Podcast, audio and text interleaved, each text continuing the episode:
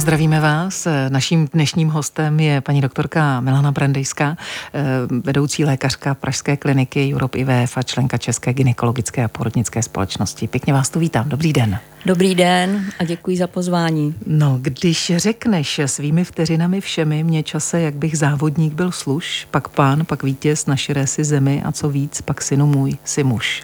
Tak tímhle končí báseň Rada Kiplinka, když ano. v překladu Takara Fischera. Tak proč patří právě tahle báseň k vašim oblíbeným?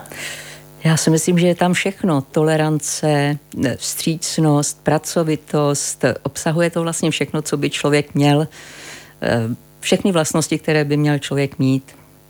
Kdy jste se zamilovala poezii? Já nevím, to už je strašně dávno. Já si myslím, že jsem to měla ráda od jak živa. A kdy k ní utíkáte? No, když je mi smutno a když prostě lenoším, když se snažím relaxovat, i když je to málo, protože všichni okolo říkají, že relaxuju prací, že mě neviděli si sednout a, a odpočívat, ale prostě už jsem taková. Asi vás... ADHD. Táhne vás to pořád k vodě? Když jste v mládí se věnovala vrcholově kanoistice, vy jste vlastně ano, jezdila za lokomotivou Kolín, tak jste závodně plavala. Ano, scházíme se dodnes eh, na loděnici v Kolíně a občas si ještě zajezdíme, ale už jenom dva z těch našich, tři, tři ještě si zajezdíme, takže se scházíme celkem pravidelně na jaře a na podzim a ještě pokoušíme vodu. Už to není, co to bývalo, ale snažíme se. No ale že spíš běžky, ne? U vás ve vašem Lyžovat, případě. ano. Ten sníh vám Běhání na lyžích jsme měli jako doplňkový sport. Jezdili jsme do Starého Mína, do Rokytnice, takže tam jsme tam nás trenér honil a myslím si, že dodnes jsem mu za to vděčná, že prostě může za to, že si člověk uchová nějakou kondici do pozdního věku. Plavání jsme měli jako doplňkový sport a teď doufám, že to po mně zjedí moje vnoučata. A těch je pět. ke sportu. Těch je pět. Už se profilují těch v nějakém pět. sportu. Prosím? Už se profilují v nějakém sportu. Jo, jo, nejvíc tak jako ta osmiletá, ta osmnáctiletá nejstarší, tak to je spíš takový sedavý typ. Je prvním rokem na filozofické fakultě, ale osmiletá Tereska, tak to je takový neklid a říká, že je po babičce, tak ta plave, eh, chodí plavat eh, od malička, od kojeneckého věku chodí na plavání, takže ta teď chodí na judo, gymnastika ji moc nebavila, takže možná bude po babičce. Lyžuje už, běhá, začíná běhat na lyžích, takže tam ty jsou ještě malí, takže doufám, že do toho dorostou. Paní doktorka Milana Brandejská, dnes host vysílání víkendového radiožurnálu. Paní doktorka Milada Brandejská ve vysílání víkendového radiožurnálu, přední specialistka v oboru reprodukční medicíny. Eh, paní doktorko, každý pátý pár v Česku má problém s početí. Eh, neplodných eh, nebo neplodným párů v Česku, tak těch přibývá, aktuálně jde o 20% dvojic. Tak kdy se vlastně začíná mluvit o porušené plodnosti? O porušené plodnosti se začíná mluvit, tohle číslo je skutečně realita a já si myslím, že už ta realita trvá hodně dlouho, tak myslím si, že to číslo bude i větší. Jako. A mm, nese to sebou doba, Samozřejmě civilizační možnosti si vyžadují určité, určitý jiný pohled na život, na svět, takže ty lidi chce nechce odsouvají ten svůj e, reprodukční potenciál do pozdějšího věku, ne vlastní vinou, ale Prostě tak si to žádá doba a současné možnosti. A také máme možnosti ovlivnit eh, ten reprodukční nebo ten eh, rozmnožovací put. Eh, máme k dispozici antikoncepci, prostě nějakým způsobem si můžeme tohle všechno řídit. Takže to svádí k tomu, že se to mm, množení odkládá do pozdějšího věku a to sebou samozřejmě nese tahle rizika, že to bude horší a horší. A je to častěji ze strany ženy nebo muže ta neplodnost?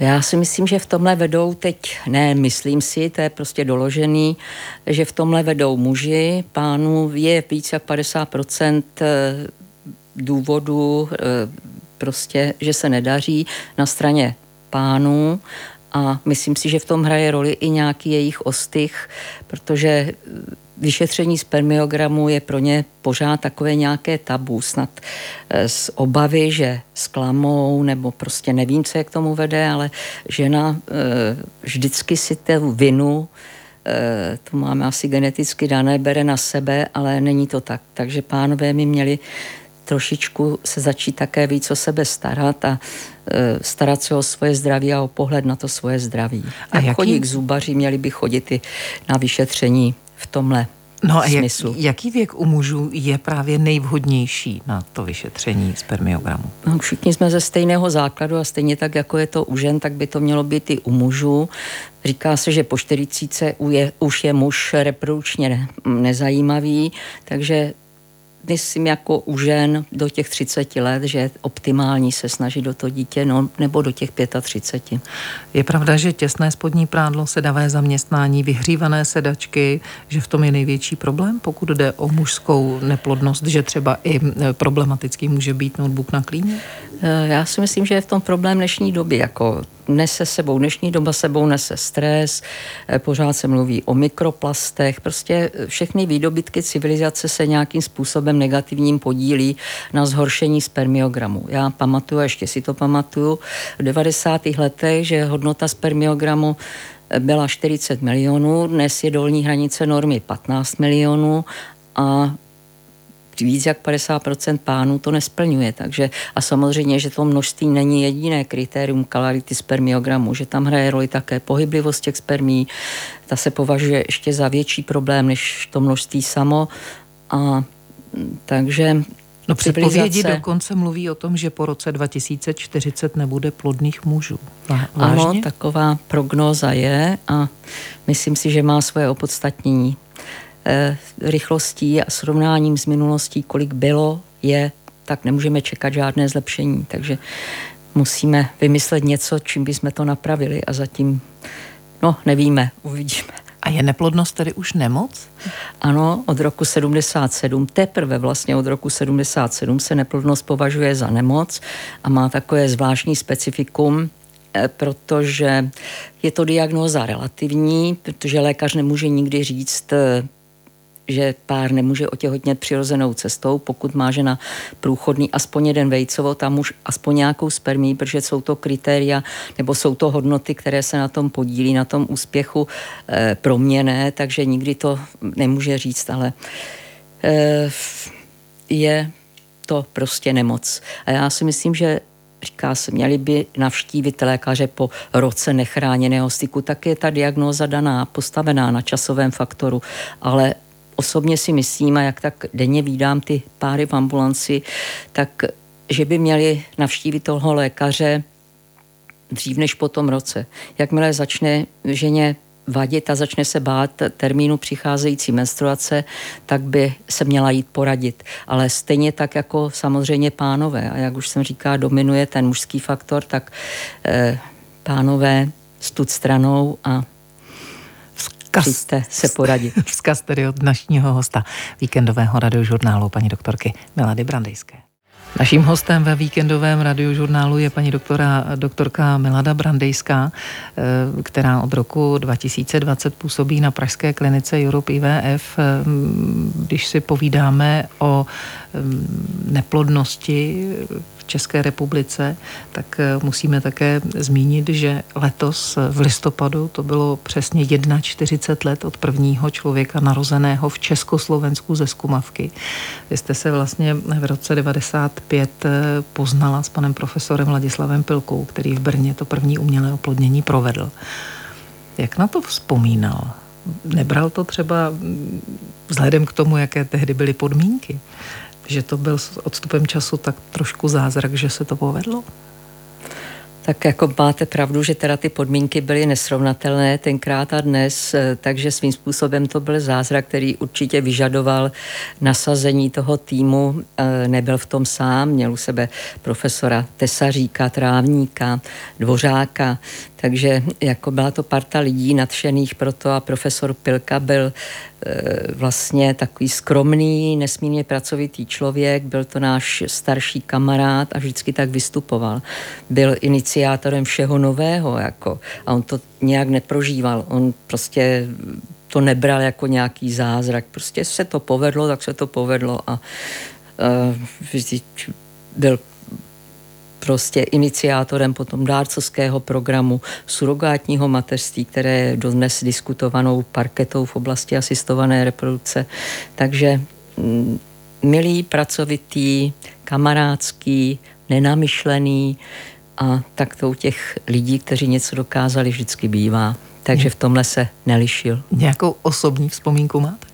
Nejenom mám profesní. vzpomínku, mám o něj dnes dešník, protože jsme byli na kongresu v Římě, začalo pršet a on najednou odběhl a říká, já jsem ti koupil dešník, abys nezmokla, takže dodnes ho mám schovaný. Tak. Ten, to miminko to byl chlapec, první narozené dítě po umělém oplodnění v Československu a vlastně také v tehdejším eh, komunistickém bloku. Eh, když srovnáte ty podmínky, tedy, které byly tehdy a které jsou dnes, je to nepoměritelné to je nesrovnatelné. Jako. A medicína, jako i samozřejmě v jiných oborech, nejenom v asistované reprodukci, udělala velký krok, řekla bych skok, ale tak jako nebo spíš skákání, opakované skákání. Ale eh, je to jednak na poli farmakologie. Ty preparáty dnes jsou nesrovnatelné. Dřív se vyráběly z moče klimakterických žen, takže už jenom ta představa, že běháte po klášterech a sbíráte moč eh, vlastně jeptišek a klimakterických a No, bylo to obtížnější, dnes jsou ty léky vyráběny speciálními technologiemi, takže jsou to preparáty, které e, nemají žádné balastní látky, jsou prostě čisté nemají vedlejší účinky, jako tomu bylo dřív, i když také to nemůžu říct, že to bylo špatné, ale dnes je to ještě lepší. E, jsou nové preparáty, které nám umožňují e, sestavit protokoly, které e, zase širokou škálu těch stimulačních protokolů. Dřív jsme měli k dispozici čtyři protokoly, dnes se to kombinuje, ale také v tom nehraje zase roli jen ta farmakologie, hraje v tom roli i ta možnost toho poznání. V podstatě i pohled na fyziologii reprodukce dnes se liší od doby, než když se začínalo, takže ono opravdu je to nesrovnatelné ještě v Motole, když jsme začínali, tak docent Macek jezdil pro média, která se vozila z Anglie, tak jezdil na letiště a vozil je ve svém autě. Samozřejmě, že za podmínek, které k tomu byly určené, ale eh, ty podmínky chtěli osobní nasazení a nadšení. No. Když jste zmínila Motol, tak vy vlastně od roku 95 jste tam stála u zrodu Centra asistované reprodukce právě ve fakultní nemocnici v Motole. No, paní doktorko, co když pro poruchu plodnosti není vysvětlení. Prostě jednak jsou ti lidé zdraví, v celku mladí, připravení, přejí ano. si mít dítě. Tak, tak proč to někdy nejde? Řadí se to do skupiny do skupiny takzvané idiopatické, eh, idiopatického problému reprodukce.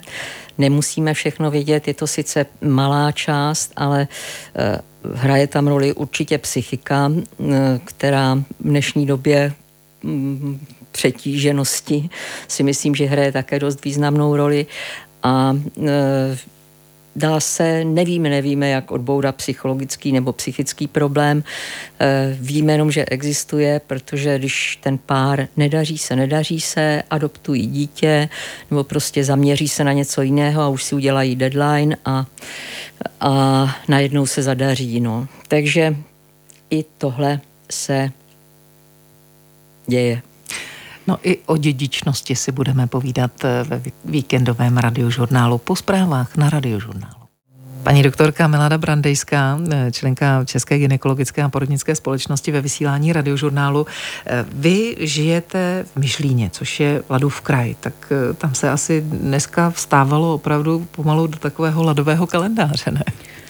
Přesně tak, jako tam je 7 cm sněhu a vždycky kolegové v práci říkají jako nekecej, že u vás je sníh, ale my jsme vlastně skoro jako špindl vysoko, takže u nás ten sníh je poměrně brzy a dneska ráno ho tam bylo tak 7 cm určitě, takže je to krásný. Jsem ráda venkovan, jsem ráda, že patřím na Myšlín. A když eh, ten sníh vydrží, nebo máte možnost, tak eh, jezdíte na lyže opravdu jako Jo, tam se dá běhat, tam jsou jako trasy, tam je Mikešova stezka a ta se dá absolvovat i na lyžích, nejenom pěšky. V září to tam bývá jako taková pěší turistika a pro různé, různě zdatné kategorie eh, tak jsou tam různě dlouhé okruhy, ale tohle se dá všechno absolvovat i na běžkách, takže určitě ano. A běžkařů je tam hodně. Čistí... Sáňkařů, bobažů, jako zimní sportu holdujeme u nás. Čistíte si hlavu tímhle způsobem? Určitě. Taky tam máme sjezdovku alpského typu, jako jak říkají srub, který je největší v Evropě, takže je tam i noční lyžování, tak alpský typ nevím, ale protože je to asi tak 300 metrů, no nevím, nevím přesně délku, aby neurazila majitele, ale, ale je tam i noční lyžování, takže jako spousta možností vyžití, jako v létě i v zimě. Máme tam myšlínské zahrady, kde je ekofarma e, a nejenom ta ekofarma. Vy taky e, máte zahradu. Prosím? Že máte taky zahradu. Já mám taky zahradu. Chováte ano. slepice? Ano, slepice mám od... A nesou teď? Prosím? Jestli nesou. Ne, teď, teď nenesou, teď lenoší protože odpeřují a jednak je zima, takže to vždycky tak trochu lenoší. Slepice mám od té doby, co, te, co moje vnučka přijela z výstavy, já jsem netušila z jaké a říká, babičko, mohla bych si u tebe nechat to, co jsem vyhrála v tombole. Já si říká, to víš, ano, Teruško. No a Teruška vybalila králíka a kohouta, takže od té doby prostě máme, máme takovou malou zoologickou zahradu. Ještě k tomu máte kočky a psy? Jo, ty kočky přibyly letos, to mám zase od druhého syna, který je přivezl, aby měli děti radost, takže ano, máme tam i zvířátka a já jsem za ně ráda. No, když jsme zmiňovali eh, vaši lásku k poezii, eh, vaší oblíbenou báseň, když od Kiplinga, tak eh, prý také máte velmi ráda citáty. Tak které vlastně vás provázejí celým životem? Tak teď mám v ambulanci vystavený citát od Krištofa Kolumba, který zní nikdy nepřeplaveš oceán, pokud se budeš bát ztratit břeh z dohledu. Já si myslím, že to je velká pravda, že to takhle je. Často si je dáváte pod sklo nebo do pracovny? Drží vás jako, to? Je, je, ne, je to, je to nějaký rituál? si je čtu, ale zase vystavené je moc nemám. Jako Kiplinga, ano, toho máme zapaspartovaného a když byli kluci malí, tak jsem je k tomu vedla, aby si tu básničku taky četli, aby si z toho něco odnesli. Tak myslím si, že oba synové jsou spořádaní občané a že jsou fajn, máme se rádi. to je strašně důležitá věc. Jak je, to, jak, jako já to nepodceňuju. Jaké to je vlastně, když se podíváte a ohlednete si do doby, kdy jste jako medička začínala a teď jako lékařka e, vlastně předáváte ty zkušenosti těm, těm mladým e, kolektivy, kde se spojuje několik generací už staří indiáni měli eh, takový ty věkově rozvrstaný eh, se skupení, takže si myslím, že tohle je v pořádku, že tam musí být ty mladí, kteří mají nápady nebo eh, prostě tak nějak vzájemně se ty věkové skupiny hecují a, a ten starý už má takový jako tlumivý pohled na mnohé, protože někdy ten rozhled, to, rozhled toho mládí je nad realitu, takže ten to tak má za úkol usměrňovat a ty mladí prostě přichází z nápady, to je málo platný. Hostem je paní doktorka Milada Brandejská, eh, která má testace v oboru reprodukční medicína, ginekologie a porodnictví. Už jsme mluvili o tom, paní doktorko, že neplodnost je vlastně rok od roku vážnější téma. Myslíte si, že to bude někdy lepší? Lepší už to nikdy nebude, protože vzhledem k tomu, že ta tendence eh, se zhoršuje v průběhu času, tak jako těžko už se to vrátí tam, kde to bylo. Eh, medián menopauzy je od starého Řecka 51 let. V dnešní době můžeme léčit eh, do věku ženy 49, 348 plus 364 dnů. Takže už ten věk vlastně pro narození toho dítěte je takový, jako bych řekla, hraniční, ne nadhraniční a lepší už to nikdy nebude. Vememe v potaz zhoršující se parametry spermiogramu. Také už se to nikdy nezlepší. Vždycky bude hůř, takže jako měli bychom se starat o to, pokud chceme děti z vlastního genetického materiálu, tak bychom se měli nebo měli bychom respektovat eh, to optimální období pro reprodukci a to je 23 až 25 let u ženy, tak maximálně do těch 30 let a u pánů tak do 40 let, ale samozřejmě, že všechno má svá úskalí. Jak říkám, měli by navštívit poradny, ať už je to kdekoliv, eh, v době, kdy ženě začne vadit blížící se menstruace a jako ještě bych chtěla zdůraznit, že v dnešní době už je i možnost, jako samozřejmě, že ta věková hranice se prodlužuje z nějakého důvodu, který asi těžko ovlivníme, ale e, už v dnešní době můžeme mm, kryokonzervovat pohlavní buňky, jak spermie, tak e, vajíčka, takže tohle by také měli e, obyvatelé vědět. A zmražení pohlavních buněk pro budoucí možnost reprodukce, je to dobrá cesta? Já si myslím, že to je takové, eh, že to není jen kupování si naděje, že to je jedna z možností. Ono, eh, když vezmeme v potaz, tak i najít partnera v tom období, kdy které je pro ženu prostě takové nejoptimálnější, je dnes eh, složité. Takže určitě to je jedna z možností a myslím si, že v dnešní době už efektivní možnost a Prostě není to jenom kupování naděje. No ve světě prý už i některé společnosti a zaměstnavatele svým zaměstnankyním, které přednostně chtějí budovat kariéru, nabízejí to zmrazení vajíček jako bonus. Je to tedy budoucnost? Určitě Bude toho ano podle vás? a myslím si, že eh, jako, tak jako kupují balíčky do fitness center, takže by měli se také postarat o jejich budoucnost, jako aby jim dopřáli, pokud je chtějí vytěžit pracovně, tak aby jim také dopřáli to takové to běžné bytí lidské, takže by to bylo určitě super, kdyby se takhle společnosti postarali. Google a jiné a jiné už tohle dělají. Posloucháte vysílání víkendového radiožurnálu, jehož hostem je paní doktorka Milada Brandejská.